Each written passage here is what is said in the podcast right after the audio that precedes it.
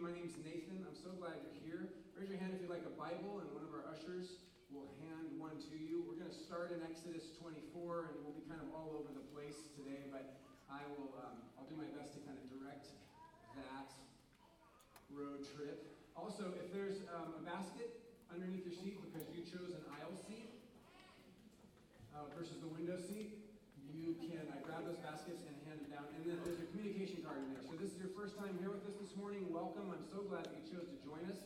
If you'd like to hand off your email address, we will connect with you in that way, or your phone number if that's better. We send out a weekly email, about a 60 second email, just sort of the highlights of what happens in our community each week.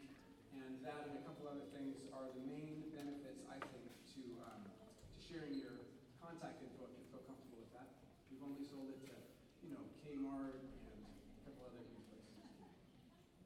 All right, great. So welcome. I'm so glad you're here. We are we are um, nearing the end of a series, a new teaching series we started this fall called The Work of the Church. And essentially, the question that we're asking in this teaching series is what are we doing and why are we doing the things that we're doing? I imagined, we launched this about a month ago, and I imagined at that time, just by way of sort of re. Um, reiteration, I imagined somebody from like the soccer complex next door, or the softball complex behind us, uh, noticing a bunch of cars and people walking into a school on a Sunday morning, which is sort of strange, and maybe po- poking their head in the door back there and saying, hey, what's going on here? And, and I imagine what kind of response we might be able to provide to that question. I'm confident that many of you would have really good responses to the question, what is going on here? But my hope for this series has been to deepen our understanding of why we gather and deepen our understanding of what we do, of why we do what we do when we gather. And the point is not so that we'll have more information in our heads, but the point or the goal is that we will then experience worship more deeply. That our experience of this, going to church, will expand and will grow and won't be the same as it was last year and won't be the same as it was five years ago because our appreciation for it will deepen and will grow. We'll enter into it as a result more wholeheartedly. I shared, um, I shared with you last week that um, I recently re- returned from just the part, just part, like 12 days of a historic Christian pilgrimage that goes uh, from France over the Pyrenees and across the northern part of Spain. It's called the Camino de Santiago or the, the Way of St. James.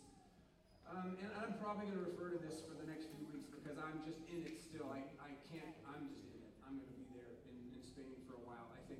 Uh, probably my favorite part of the experience was stopping at several, this will relate, I promise, it will relate. Um, my favorite part was stopping at several churches or monasteries along the way. Um, in some cases, I had read about the church before we got there. So I learned just a little bit about the church, like a little bit about its history, a little bit about the people who worship there, or some of the adversity. This was interesting. Some of the adversity that had confronted that church, like plagues, or major world invasions, or, or, or world wars, and some of the dynamics that had affected the people who called that space their church home over literally hundreds and hundreds of years. Because I knew a little bit more about the space of these churches and what had happened there. And because I probably knew more than the average pilgrim, which was a gift, about the significance of the symbol used in this space and the significance of the stories being depicted in the art in this space, my because of that, my experience of this space, my experience of my time spent in this space was was deep, deeper more significant. I would say it was of a different quality than the experiences of many of the others who were experiencing the very same thing that I was. And, and, And why is that? Because I better understood the answer to the question, what's going on here? That's why. That's the only difference, right? And so because I better understood the answer to the question, what's going on here, it deepened my appreciation for what was going on here. And, and this is what so amazed me. It changed the quality of my experience. It changed the quality of my experience. And so somebody's having an experience right next to me, and yet my experience with that very same thing is deeper. Here's a couple examples. I was in a chapel. Their art just just exalting, just declaring truth to me as I sit in this ancient old bench in this little teeny chapel. And on my left is this picture. It's like, it looked like it was carved out of marble, life size. You can kind of see that. Life size figurines. Um, and here's a scene, right? And here it is happening. I happen to know that this is Jesus being baptized by John the Baptist, right? So you have this big, significant scene in the history of the Bible where you've got God the Father, God the Holy Spirit, God the Son, and Jesus' ministry is beginning. Now, I know that. I don't know how many of the other people who are walking through that space knew that. This is speaking loudly to me. This is the kind of thing that we've seen maybe before. Here's what just threw me. On the other side of the chapel, like 20 feet away. This little t- is a third the size of this chapel, this space. This image. I don't know how, how well you can see that, and I don't know how many people would recognize that, but that is a picture of the end of the same man, John the Baptist, the one that's baptizing Jesus by pouring water over his head. Here's John the Baptist kneeling down. It's graphic, it's, it's violent. I was amazed at how violent the art was. Um, but, but that's because there's so much violence in the Bible there's he's being beheaded as sort of like a party trick at Herod's uh, at, at a big banquet that Herod throws. And so on my I'm thinking like, okay, here's the prophet. Here is the man who, who recognizes Jesus as the, as the Lamb of God, comes to take away the sin of the world. The highlight of his life has got to be baptizing Jesus, right? And then it ends like this futile, silly, stupid, like somebody wants his head on a platter and he's called what happened was he called out herod for marrying his brother's wife and so they arrest him for it and this is how it ends anyway my point is this people are walking in going oh and i'm sitting there weeping i'm like this is the story right this is what i believe this is what happens to prophets when they declare the truth this it doesn't end pretty all the time right and that the faithfulness of Jesus being exalted as the, as the King of Kings is still true and still proclaimed. So I'm sitting there thinking about John's disciples who asked Jesus, Are you the one? Should I put my trust in you, Jesus? Because John just got beheaded. And I'm thinking, yes, right?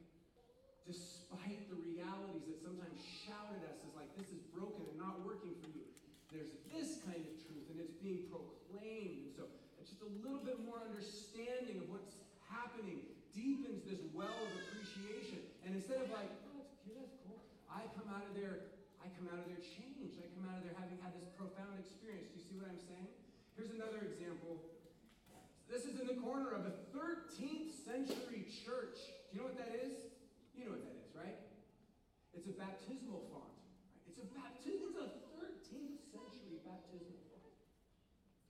so you walk in there and you go, oh, that's an interesting bowl. It's like this big, it's huge.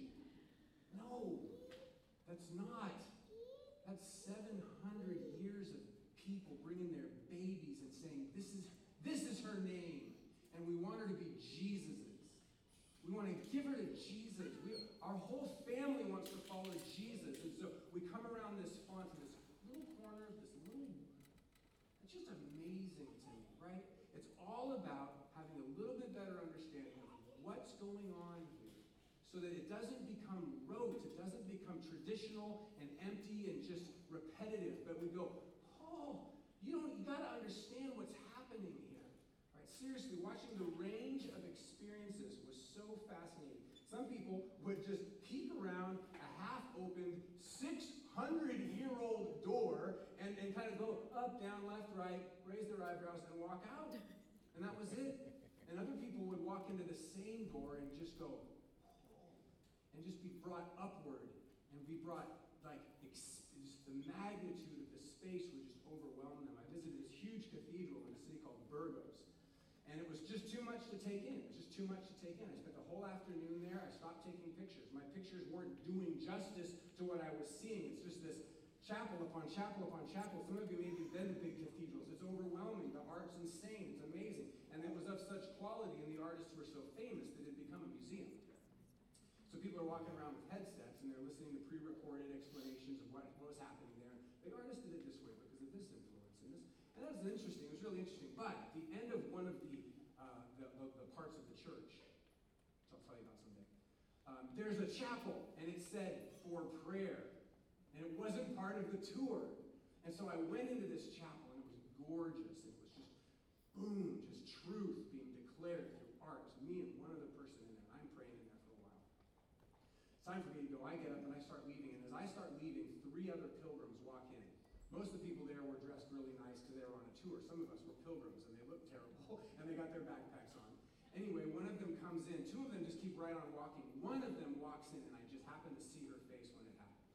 She walks in, she closes her eyes, she smells the incense, she takes this deep breath, and then as she opens her eyes, she just starts weeping. Right? The quality of her experience was just different. It was just different than that of other people. Um, and I don't know for sure why, but for me, it was because I had this little bit of a better understanding, just a little bit. And, uh, and, and so my experience was that, so the variety of experiences, this is interesting to me The same people, right? All of us experiencing the same thing for the next 45 minutes here this morning. And yet, our experiences of this same thing are going to be across the whole gamut. They're just going to be completely varied this morning. One of the dynamics affecting what kind of experience you have this morning is the level to which you're able to engage, the depth to which you're able to participate fullness of what we're doing. So, the simple answer to the question, what's going on here, is this is a worship gathering. That's what's going on here. We've gathered to worship. This is a church community. Many of us have nothing in common except we, we think we want Jesus in our life. And so we've come together and we've decided we'll meet at this time in this place and we'll meet for the purpose of worship. And the hope and the purpose of this teaching series is that each one of us will ultimately grow in our understanding and then therefore our appreciation of what we're doing so that we'll appreciate it more be able to experience it more fully. All right? That was the longest introduction you'll hear in a while. It won't be all that long. Pattern, our pattern of worship, the pattern that we follow here at Emmaus, it's a historical worship pattern. It's rooted in Exodus 24. I talked about this about a month ago. Um, there is an, the first record of a public meeting between God and people is recorded in Exodus 24. There are five elements or components to that meeting. Here they are, really quickly, because I taught about this last month. Uh, God calls the meeting. Number one, God calls the meeting. Number two, the people participate. They are not observers, they are not spectators in some 17,000 seat soccer stadium. They are participants, right, in the gathering. Number three, the, the Word of God is the point of the gathering. The Word of God is proclaimed. In fact, that's why God calls the meeting, so that He can proclaim His Word. Fourth structural piece of a biblical worship gathering is that then the word is received. Right? It's not just evaluated, it's not just listened to as sort of like entertainment, it's received. How do we know it's received in Exodus 24? Because in verse 3 and in verse 7, twice the people say, We will do everything you've said. That's what they say. And so that is the difference between hearing the word and receiving the word. As you enter into this place, and this is risky and it takes faith. And it takes a lot of trust, and I understand that to a certain degree. But you enter into a place of worship with the intent to hear the word and then to do it. That's pretty incredible because you don't know what I'm about to say, right? And, and yet, this is the essence of worship: is that we come not to hear what I have to say. Hopefully, I'm faithful to what God says, and that you're hearing what God has to say, and your intent is then to therefore go do it because God said it. And then finally, the fifth part of a, a, biblical worship gathering is that it ends with some sort of a dramatic, ratifying event, right? Some climax, some sort of act that seals and renews the relationship. That's what I want to talk about this morning. There are two primary images in Scripture of these dramatic, ratifying events. In other words, there are two places in the Bible where over and over and over again, relationship between people and God gets renewed. Two places, big picture, where this happens. The first is at altars. It's at the altar this stack of stones or this stack of dirt where blood sacrifice is made. The Hebrew word translated altar is this word mizbeach, and it just simply means a place of slaughter.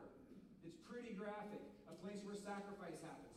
In that first public meeting, that first public worship gathering in Exodus 24, young men slaughter bulls. They sprinkle a bunch of blood on the altar. They sprinkle a bunch of blood on the people. And then Moses says, This is the blood of the covenant that the Lord has made with you. In other words, this is the symbol, the sign, the evidence of the promise that God has made with all of you. I will be your God, you will be my people. That's what follows there, right?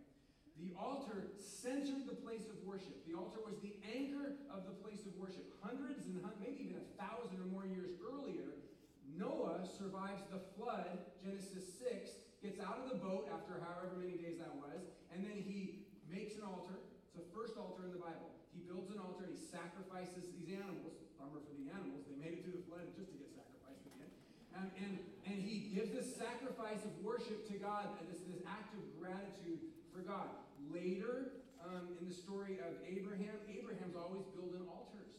He's always building altars. The most memorable, of course, is when he's tested by God and challenged to sacrifice his own son on an altar a test, God then redirects him, provides a lamb, and uh, the sacrifice of the lamb is made instead. All these examples of altars of stone, altars of earth, where animals are sacrificed during the time when God's people are walking around like nomads. There's even a there's even a um, a mobile altar that, that is built and carried around. There's all kinds of great stories about people who touch this that shouldn't. Um, when the people of God are worshiping in a tabernacle under Moses' leadership, so a, basically a tent church that they pick up and move. So everything's mobile, kind of like us, right? And trailers. And so here's the mobile altar. And then finally, what's really interesting is that when King Solomon, later, later, later, still in the Old Testament, but that was a rapid right through the Old Testament, when King Solomon builds the first permanent temple, he includes an altar there. And it's massive. It's 45 foot square, several stories tall. There's a ramp that goes up to it. It's covered with bronze. And here's what you need to know this is where people encounter God. This is where sacrifices to God are made. This is where forgiveness of sins happens. This is the center of worship. And it was first temple period, second temple period, all the way up into the time of Jesus. This is still happening in the time of Jesus. This is where, if you've sinned, you got to take care of business here. If you want a renewed relationship with God, you got to go to the altar because that's where restoration happens. So in the Bible, the first symbol of renewed relationship with God, the first place where restoration happens is the altar. The second symbol of renewed relationship with God, the second place where restoration of relationship happens in the Bible is at the table. It's at the table. You know about tables. A table is a place where a meal is shared, but it's much more than just about the meal, right? A table can be a place of rest and renewal, and a table can be a place of the restoration for relationship. I'm trying to restore a relationship with them, with somebody, um, one of the first things I'm going to do is ask them to sit down at a table with me. Okay, let me just give you three quick examples of table in the Bible. Okay, here's the first one. Whoops. Here's the first one Genesis 18. Fascinating, mysterious scene in Genesis 18. Three men visit Abraham. Abraham is the father of the nation of Israel, but at this time he's 100 years old, has no kids. So there's a problem. Three men show up to Abraham. Somehow he knows it's God. It's really mysterious. The author of the story, or the narrator of the story, probably Moses, refers to them, the three men, as Yahweh, the personal name of God goes back and forth between personal pronouns, singular, and plural pronouns. It's they, it's him, it's they, it's him. It's really an interesting scene. But it's an early picture of God as Father, Son, and Holy Spirit. That's how it's been embraced historically. Anyway, in this mysterious story, the point of communion between God and Abraham happens at a shared meal that Abraham sets at a table. Early, we're talking early, Genesis 18. Where do we meet God? We meet him at a table. That's the second image. Here's another example of table. In David's prayer, known as Psalm 23, David is praising God for being with him in his pain, right? Even as I walk through the, the shadow of the valley of death, the valley of the shadow of death, you will be with me. That's what David prays. He poetically depicts this sweet communion that he is experiencing with God, even in his suffering. Even in his suffering. And then David says this You set a table before me in the presence of my enemies. That's what he says. You anoint my head with oil, with oil my cup overflows. So the truth of God's presence and the truth of God's provision is depicted as, a, as God setting a table. God setting a table for, um, for David to sit at with him. And a third example of table as an image of restored relationship between people and God is just a whole set of stories in the New Testament where Jesus eats with people he's not supposed to be eating with notorious sinners and prostitutes and tax collectors and some of his best friends. Jesus is constantly welcoming people into fellowship that happens at the table.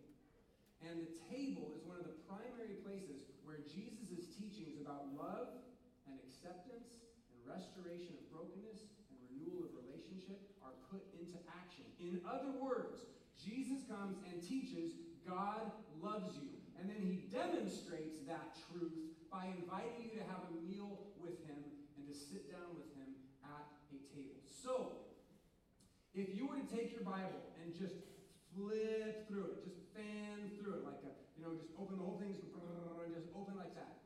There are two images of God being restored to people and people being restored to God that would rise to the surface like one of those little picture books where the picture kind of emerges. And those two images are of the altar, which is a place of sacrifice and blood and death and forgiveness, and the image of table, which is a place of welcome and acceptance and love and nourishment and rest and union. And then, at the end of the gospel, the last night that Jesus shares with his disciples, something profound happens. Do you know what it is? The altar becomes a table. The altar literally becomes a table. Jesus has gathered his disciples together for a meal, and at this meal, he presents not a lamb, but himself as the sacrifice for their sins. And then, with one action and with one sentence, Jesus combines altar and table. And this is how it happens Jesus takes bread, blesses it, breaks it, gives it to his disciples, and says, Take, eat. That's table language, right? Then he says, This is my body broken for you. So that's that's altar language, that's sacrifice language. And then Jesus takes Moses' words from Exodus 24, that very first worship gathering, and that first public gathering, and he changes them in a very specific way, and he hands out the cup. It's the third cup of the Passover, the cup of deliverance, and he hands it to his disciples, and he says, This is. So Moses said, This is the blood of the covenant, right? Jesus says, This is my blood of the new covenant, which is shed for you and for many for forgiveness. So it's meal language, it's table language, piled on top of sacrifice language and altar language. And so the two most powerful biblical images of restoration are combined and fulfilled and perfected in one, in Christ. The altar becomes the table. I think that's fascinating, and I think it's, it's rich with image that can just carry us. In one sense, um, the ratifying event in worship kind of shifts from sacrifice to meal. Think about how that would feel if that's what happened in your life. In other words, if you needed to be restored to God, if forever and ever, amen, the way that you were restored to God was through a sacrifice. And then somebody shows up and says, Guess what? Now it's just a meal. Now you're welcome to eat a meal. Now it's not quite that simple because the fuller picture is this that sacrifice is still in play. Sacrifice is what Jesus says, this is about to happen to me tomorrow on the cross. And sacrifice is what we remember every week. So sacrifice is still there, but the focus has moved from you need to give something up and, and let something die That's still in the background, but the focus now is meal. Right? You're welcome at a table where you're going to be nourished to live as you were intended to. So the sacrifice accomplishes welcome. This is amazing. The sacrifice, how do you leave the sacrifice? Oh man, that was costly. That was my best sheep, you know? And I'm walking away. I shouldn't have done that. I sinned again. I had to go. How do you leave a meal? It's a totally different experience, right? You leave a good meal, and it's a totally different experience. So think about this. Now the sacrifice accomplishes welcome and acceptance and nourishment and renewal and rest and peace. So the sacrifice begins to sound like a really good meal. The place of sacrifice and death and confession of sin, the place where an innocent is killed so the guilty can be innocent again, becomes a place of welcome and nourishment and celebration, a place of rest and a place of perfect peace, a place of restoration, true union with God, restoration of relationship. And friends, all you got to do all you got to do to see how core this idea is to historic Christianity is walk into basically any church built anywhere in the world before the year 1800, and you will see prominently a, a piece of furniture placed right up in the front. And do you know what that place, that piece of furniture is called? It is called the altar table. That's what that is. It is the central image of truth. You can be illiterate right? You could never have read the Bible. And it's going to take a little bit of explaining, I guess, in that case. But you could, in other words, you could walk into this place and go, there is something about what happened there. On that altar slash table thing that is the core truth that the community that worships in this space embraces and celebrates every time they come together. All you got to do is walk in and see that. That this is where we gather. This is where, as, our, as a community, we worship God. it is the most, this is the most important thing that we do when we come together for worship. We understand, when we understand what we're doing and why we're doing it just a little bit better, it becomes more and more powerful. And we appreciate more and more fully. And it changes us more and more deeply. And it's not just, gosh, we do this every week. And it's not just cold ritual. And it's not just repetition. It doesn't have to be that. It can be this ongoing, ever increasing, always growing sense of appreciation and deepening experience that changes us more deeply. About 10 years ago, uh, when Emmaus was just a small group meeting on Thursday nights, uh, I was, we were having discussions about the ways in which we would approach different things like hospitality or evangelism, kids ministry. So one night we focused on communion, and I wrote a paper, a small paper sharing our position on Holy Communion. And in just a few pages, um, it's very short, looked at all of the biblical texts on communion, and then I looked at the early church leaders' statements on communion. Some fascinating, very interesting stories about how important communion was to them, how dramatic they believed this experience could be. Then looked at the Nazarene Church's position on communion, and then finally looked at um, some cultural realities affecting our experience with communion. It's brief, it's way too much to handle on a Sunday morning, however, so I want to just invite you to check that out and to read that. Some of you probably have never read that, and I think it will be a helpful experience for all of us to have that basic understanding of what historically the church has seen and what we're trying to embrace as a, a church here in Lincoln, California in the 21st century. You can text ECC, like Emmaus Church Community, space communion to this number, 51400, that number will always be our number, this instant response thing that we just set up. And you will receive right away a link on your phone to this paper, which I hope you'll consider reading. All right? All right. To just checking in with one another, offering peace to one another, hopefully having been reminded that we've been offered peace from God. And then we're going to come back together. And we're going to come back together to celebrate communion. And that verb is really intentionally chosen. That verb as, as a historic, a historically embraced verb regarding our experience with communion. We don't do communion. We don't, I don't know, endure communion. We celebrate communion. That's what you're invited back to participate in. And at this experience, we'll read a prayer, we'll say this prayer, which I hope informs informs and fuels the, the fullness of what we're doing. But let me just summarize it before we start with just these two sentences and then I'll be done. The, this is what we're saying. This is what communion declares to all of us. Two things. One, the ultimate sacrifice was made for you and for your salvation. Right? Jesus died for you. Please don't forget that. Please don't allow that, that Sunday school truth that some of you have heard for 50, 60 years to get tired and empty. Jesus died for you. If there's something that feels like it's separating you from the fullness of the love of God this morning, you just need to surrender that because it has been covered. Ultimate sacrifice has been made on an altar called the cross in this case, and Jesus has died for you. And secondly, so that, that's not the point. The point is this so that you can be restored to full relationship with God. That you could be at peace with God. What does that look like? It looks like being invited to sit and have a meal with God. It looks like being invited to sit at the table with God. To have that kind of renewing fellowship with the Creator and the lover of your soul. The altar has become the table. And we're invited to participate in and celebrate a fullness of that.